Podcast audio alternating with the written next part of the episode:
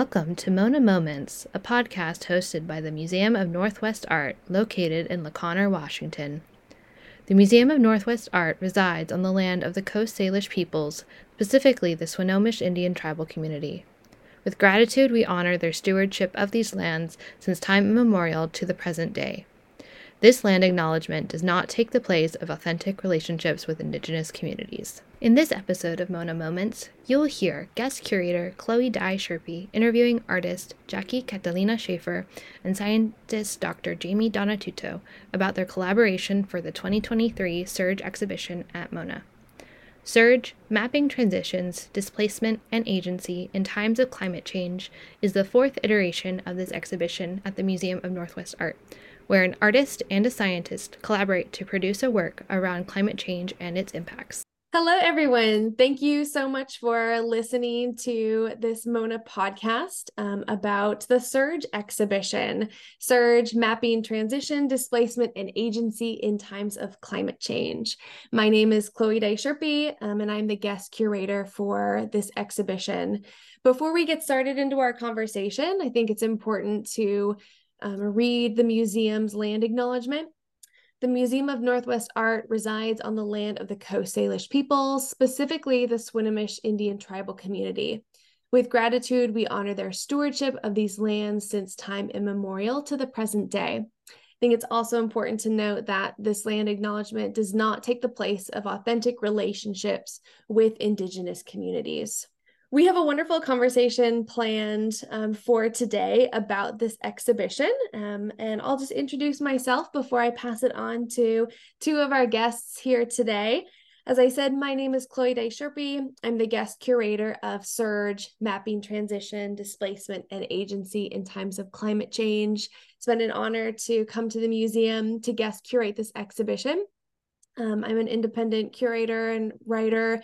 I also am the curator of the Lumiere Group, which is an art consultancy based in Seattle, Washington. Um, and we work with clients on art lifecycle management, and I manage our relationships with artists and galleries and acquisition strategy for various clients throughout the United States and Canada. Um, and with that, um, I want to pass it to our artist, Jackie, to um, introduce herself and talk a little bit about her artistic practice. So Jackie, go ahead. Thanks, Chloe. Avanga Atiga Catalina, Nela me Chisaka Jackie Schaefer, Inupe Norunga, Anirunga Kikik Tagrumi. I am Jackie Catalina Schaefer. I am Inupiaq from the community, born and raised in the community of Kotzebue, Kikik, which is on the northwest coast of Alaska. Um, and I was raised in a very traditional lifestyle. I currently am the Director of Climate Initiatives at the Alaska Native Tribal Health Consortium. And at the consortium, my job is to work with our two hundred twenty-nine federally recognized tribes across the state Um, as they transition into a new way of living due to climate impacts. And um, that kind of crosses over into my um, worldview of being raised in a very Indigenous lifestyle, and art and creativity and that interconnection with the planet um, has always been a piece of my world. Um, therefore, it's not separate. Um, and so I think that the art piece really speaks to that. Um, Indigenous people across the globe feel that they have been bestowed this great responsibility for the land, air, and sea, and all of the creatures that inhabit the land alongside us. And so we're not separate from that environment, we are part of it. And so this sense of responsibility is greater than just an emotional tie. It's that intimate interconnection that is tied to all the spirits and aspects of the earth. So therefore, um, I think that that really is uh, my interconnection to this piece of art. And I will pass that off now to Jamie for her introduction. Thank you, Jackie. Thank you, Chloe. My name is Jamie Donatuto, and I'm the Community Environmental Health Analyst for the Swinomish Indian Tribal Community. It's a pleasure to be here today and speaking with both of you.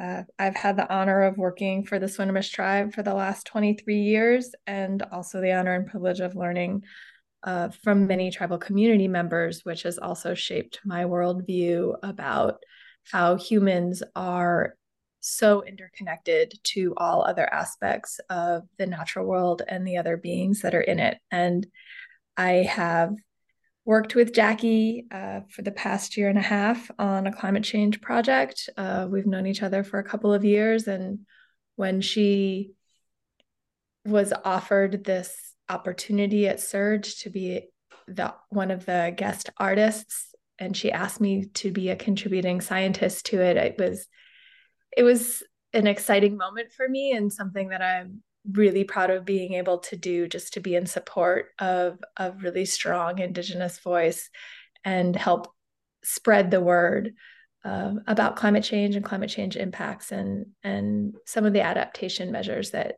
that Indigenous peoples are leading the world in. So thank you. Thank you, Jamie. Thank you both for being here with me today to record this podcast for the museum. I want to give a brief overview of the exhibition, and then um, we'll get to the main part of the podcast, which is hearing about your project for the exhibition. This is the fourth iteration of Surge, and I think it's so Uh, appropriate that you've both already mentioned interconnectedness, because that has really been the theme of this exhibition series since the very beginning. Um, as in the previous editions, this exhibition engages artists to work with environmental researchers and educators to present the public with new perspectives on issues such as flooding, storm surge, coastal erosion, glacier retreat, all of this through exhibits, lectures, and education programs. And that had, of course, been the focus in the three previous editions of Surge, but for this fourth edition, we really wanted to also specifically talk about the human impact, and that's how we landed on the subtitle, which is Mapping Transition, Displacement, and Agency. Really, you know, as uh, Jackie has already mentioned, talking about um, the very tangible human impact, um, and again, this interconnectedness, that all these different aspects work um, with each other during this really challenging time and very kind of dynamic time um, in our environment. So um, with that, I want to pass it back to um, our artists and scientists just to give an overview of their project, and then we'll have a couple discussion questions. So um, why don't you go ahead and provide just an, an overview of your art project? Yeah, you know, this is something that is kind of, again, just part of my whole world. Um, I've been working with the community of Nuktaq for well over a decade. They are a small Yupik community, and they are the first community that has to fully relocate to uh, a completely different place um, due to climate impacts. Uh, the community faces not only river erosion due to tidal influence, but also uh, degrading permafrost and uh, severe storm surges that have basically chomped away at their community in the last decade. And so the, the human piece that has to adapt um, is kind of twofold here, because the, the Western constraints that prohibit us from timely adaptation Um, totally is the opposite of what our traditional way of living was. So this project is really about sharing that story. So Indigenous populations in Alaska uh, migrated with their food resources until Western contact. Then they were forced to live in a specific area, all of them on the coast of either a river or the shoreline of the sea and the ocean, um, which put them in a vulnerable Uh, position to begin with. And so this trauma and this forced location is now forcing them into a forced relocation due to the actual um, process in which it was enacted. And so traditional people are very adaptable, because they uh, migrate, you know, throughout this uh, land-based relationship. And it's not very far. It's pretty isolated, and, and their food resources are, you know, this small im- imprint, but it's constantly moving with nature. So there, there is no di- disruption in that process. But Western contact forced this disruption, forced them to be in one place. The threat was either you stay here or we'll take your children. Um, that's a pretty um, dynamic trauma to live through.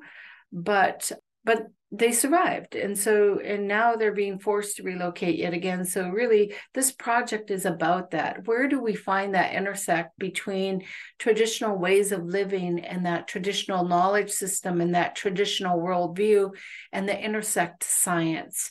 Because if they had the modern tools, could they have adapted differently if we didn't have those barriers and constraints to access funding? Because now it's based on money, not people. And so everything in response to climate change is based on money. Either we're waiting for money or it has to make money. And so there's this, this intersect. Um, and then science is um, having to prove not only the earth science, but this traditional knowledge system that doesn't fit into uh, Western science uh, ways of thinking. And I'll give a quick example is the intimate relationship with the ice. So this, this community is isolated. You have to fly into it. And you have a period in the fall when the water is freezing to ice. And then you have that same period, about six to eight weeks in the spring when the ice is turning into water. But that relationship with that transition is very intimate to the Yupik people of that area, it's it, as it is to all Indigenous populations that live that, in that traditional way of living. And so Western science may have a science expert in, say, Colorado or Arizona, Um, that is looking through a, a technology lens, but they don't have that intimate relationship like the people do. And so where is that intersect and how do we learn from each other? And really, this is really the summary of this project is to work with scientists like Jamie who are starting to understand that there is space that could be created for this dialogue.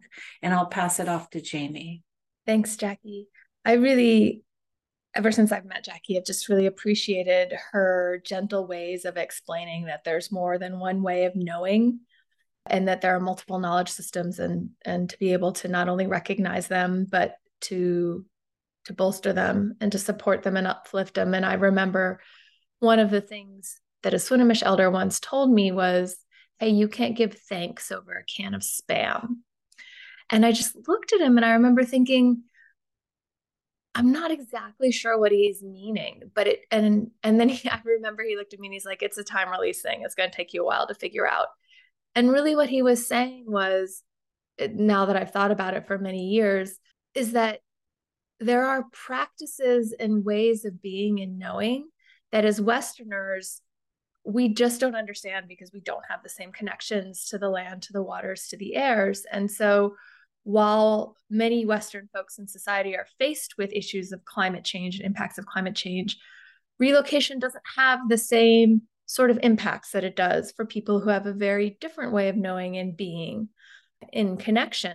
And for instance, with traditional foods, he was saying, you know, to, to have stewardship and to be able to understand those connections between your food and how you harvest it and why you harvest it and when you harvest it and when you give thanks and, and how you share it. These are all part of a world system that many Westerners just don't know about. And so when we think about, for instance, climate change impacts of relocation or impacts to food security and food sovereignty, we think, oh, this one resource is disappearing. We can substitute it with something else.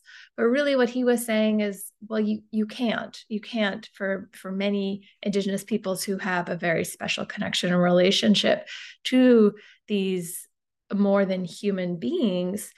And so, you know, instead of, for instance, if I if he couldn't go out and harvest salmon, but instead the government is saying, here's your can of Spam, it's the same nutritional value. He's saying, no, that, that doesn't work. You can't give thanks the, in the same way. It's not a reciprocal relationship. And so I think being able to, to explore those ideas and share those ideas is super helpful in thinking about ways to move forward for everybody in the context of climate change and adaptation. And that's one of the reasons why I really loved the piece that Jackie did and, and thinking about what it depicts and, and what it means. Thank you both for these comments. I, I have a couple kind of takeaways or thoughts that came to mind as you were speaking. And, and the first being, of course, the work that Jackie has created. And I think it's important to note that there is a very strong figure in the artwork. Um, it's one of only three artworks in the exhibition that have a figure in that artwork. And so I, I think that in that way, it has that kind of immediate tie-in for the viewer. You know, whenever you have a viewer in an artwork or another figure in an artwork, it creates that kind of very immediate, almost emotional connection to a piece. And so I think that that further underscores, Jackie, your points in this interconnectedness and these long, very deep-rooted connections that people have both to one another, but also to the land and to the surrounding environment.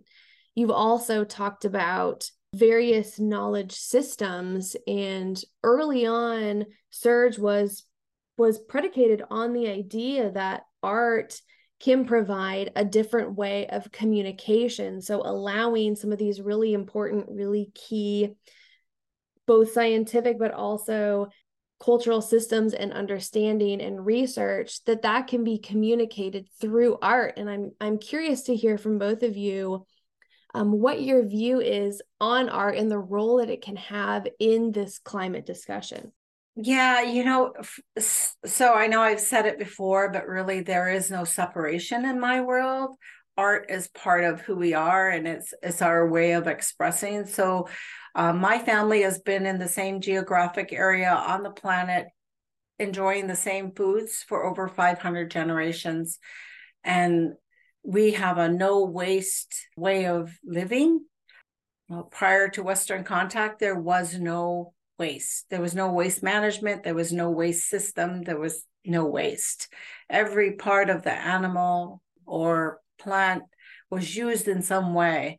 And it's those little pieces that weren't your food or medicine that became art pieces. And so that interconnection to art is no different than talking about the ice. It, it's one and the same. And so I think that, again, if you look at human evolution over time, it's the art and the music and the connection to the planet that has sustained humanity over time. The philosophers and the artists were huge parts of um, the visioning of how we stayed in a place that in tra- adapted and transitioned so that we could continue to live as humans on this planet. And so I think we have to remember that, that I have yet to be in a forum anywhere, even at the U N level, where we have philosophers standing up, sharing this space for discussion. So art, to me, is where we can infuse that philosophy into the discussion of climate change. And And to me, as an Indigenous person, it's very easy for me not to disconnect those conversations or topics, you know, sectors. Um, but for Westerners, especially in American Western academia, we have separated them all out. They're no longer all one, they're separated. And so that's where I think we're going to have to look internally as we transition into the future is uh, how do we reconnect not only those um, elements of humanity, um, but that interconnection with nature, because it it is a mirror effect. It's not separate. Thanks, Jackie. I really appreciate that, the comment that you're making as someone who spent some time in academia, and, you know, perhaps Jamie can speak to this as well, how challenging it can be in that setting to have an interdisciplinary discussion. And so I think that your point is right on, and it certainly resonates with me in um, how important it is to bring different disciplines together that have been separated, when really I think they can become so much more powerful and nuanced and productive and deep if they're actually integrated and interconnected. Jamie, I'm curious to know what your thoughts are. You know, I, I agree completely. And, and to me, just listening to both of you, I have this sense, you know, we're talking about community and the importance of community and these connections, But I think that we can also translate that into what's happened in academia with this separation is almost a breakdown of community. And so there's these silos that aren't speaking to each other when, when if they can be brought together, there are synergies that exist where people can work across fields and have openness and understanding that they aren't necessarily experts, but everybody's there. They all have a role. Uh, and all of those people can work together as in, in a community, because I think that's really the only way we can move forward. And art is one of those ways of breaking down some of those barriers. So I, I fully appreciate the opportunities that art can provide in that way. Do either of you have any advice for individuals, whether they're scientists, artists, or maybe just someone who's really interested in this conversation? Do you have any advice for them if they're considering collaborating with professionals in other fields? So how to kind of try to break down these barriers from your experience or from what you've observed? What would you tell them? You know, having worked in this space and and facing the challenges of sometimes two worldviews don't mirror each other. Sometimes they're completely opposite. And so you you have those uh, uncomfortable spaces where maybe you have to just simply accept that there's going to be two ways of projecting or sharing, and that's okay. So my advice would be to make sure that you don't always have to be right, and they don't have to always be right. There, sometimes you're just side by side holding hands, sharing information in two different, very different ways sometimes, but there, it's still sharing. And, and it's like watching uh, two children who speak two foreign languages play together. And language is not a barrier. Love is a bond, right? and and they still do the same kid things. And so I guess my advice too would be, you know, to not be such a rigid adult and and be a little creative and playful and and think about that as you're having uncomfortable spaces and hard discussions, because it's okay. I think as adults, we forget that. Yeah, maybe forget that it's okay to have a disagreement, or it's okay to feel uncomfortable every right. once in a while if it leads to, you know, I think a, a tough conversation, but maybe one that that makes you both stronger or think about something in a new way. This kind of curiosity, creativity comes out of sometimes these really difficult discussions. Yeah, absolutely. And and I think in order to get to that curiosity and creativity, adults need to remember what vulnerability is and, and really lead, you know, not coming into a space as quote unquote experts, but with a humbleness that they're there to learn from others. And that's part of the sharing.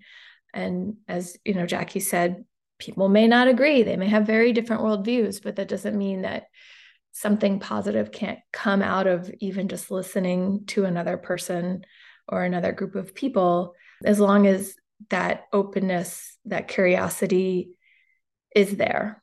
And I have to share early, very early on in Surge, I think it was the first exhibition, we did a lot of exercises with our partners, which is S C Squared, the Skagit Climate Science Consortium. And I just have to give that team so much credit, because we did so much work back and forth on the interpretive text for that show. And they came with really fantastic, in-depth, scientific interpretation. And we, we did this exercise going back and forth, you know, discussing what would be accessible to the public. You know, how do we have these really in-depth, very data rooted text available to visitors to the museum? And, you know, I, I think both of your points about being vulnerable, you know, coming into a conversation ready to learn, ready to have difficult conversations, that interaction with the Skagit Climate Science Consortium always comes to mind when I think about that. Now, in our last minute or so, I just wanted to provide you both the opportunity to Um, share anything else about participating in Surge or your collaboration that you had together. You know, I know that the collaboration is such a unique aspect for this show. At least it's something when I talk to colleagues in the field, they're always surprised um, at how, you know, wonderful these collaborations are. So I just wanted to give you both a moment if there's anything else that you wanted to share about your partnership. Yeah, I just, you know, I truly appreciate and adore uh, the work that Jamie does. And I think it's like, you know, that's, it's that sisterhood of shared space that and way of thinking that we, we really do appreciate that. But I do want to share, you know, something that is great to remind everyone um, as we build relationships and move, you know, forward in time, that despite countless acts of genocide and historical injustices inflicted by colonization, and Indigenous communities across the globe continue to safeguard the planet's biodiversity. And Indigenous people's lands host eighty percent of the world's biodiversity, yet they constitute just five percent of the world's population. And that's taken from the U N uh, Biodiversity Compa- uh, Conference on Impacts on Indigenous Communities. And uh, And as an Indigenous person, I just want to share that I know that we can work side by side and that we could bridge those two worldviews, because I do it every time I have conversation with my dear friend, Jamie, who's science and very intelligent. Thank you. Oh, thank you, Jackie. I guess Jackie's a tough act to follow. Um, I would just say that I think as a Western scientist, it's just, it's important to remind ourselves that we have grown up in one certain mindset, and that Indigenous folks have been forced to grow up in multiple mindsets. And it's great that people are really excited to work with Indigenous communities, but it's also, it's key to understand that it's going to take years and years and years to understand a different worldview. And the best thing that us Western folks can do is to listen and, and to be in support of the folks that already know, who are mostly the Indigenous folks who have, who have been in these multiple worldviews for so long. And we have a lot to learn, but I think that there's a lot of information that's already known that will help us all to move forward in, in what needs to be done in a fairly rapid manner in the context of climate change. So I have hope. Well, I, I appreciate both of you sharing this optimistic view of how we as a society, as a community, can move forward together. I think that this topic can feel very overwhelming. And so having the opportunity to listen to two individuals like yourself, I think, can be very powerful and very uplifting. And Jamie, as you said, a reminder to approach this topic with some humility and an openness to learn. And so I just want to thank you both for taking the time to have this conversation today. It's been an honor to listen and to learn from you both, and to be participating in this exhibition with you.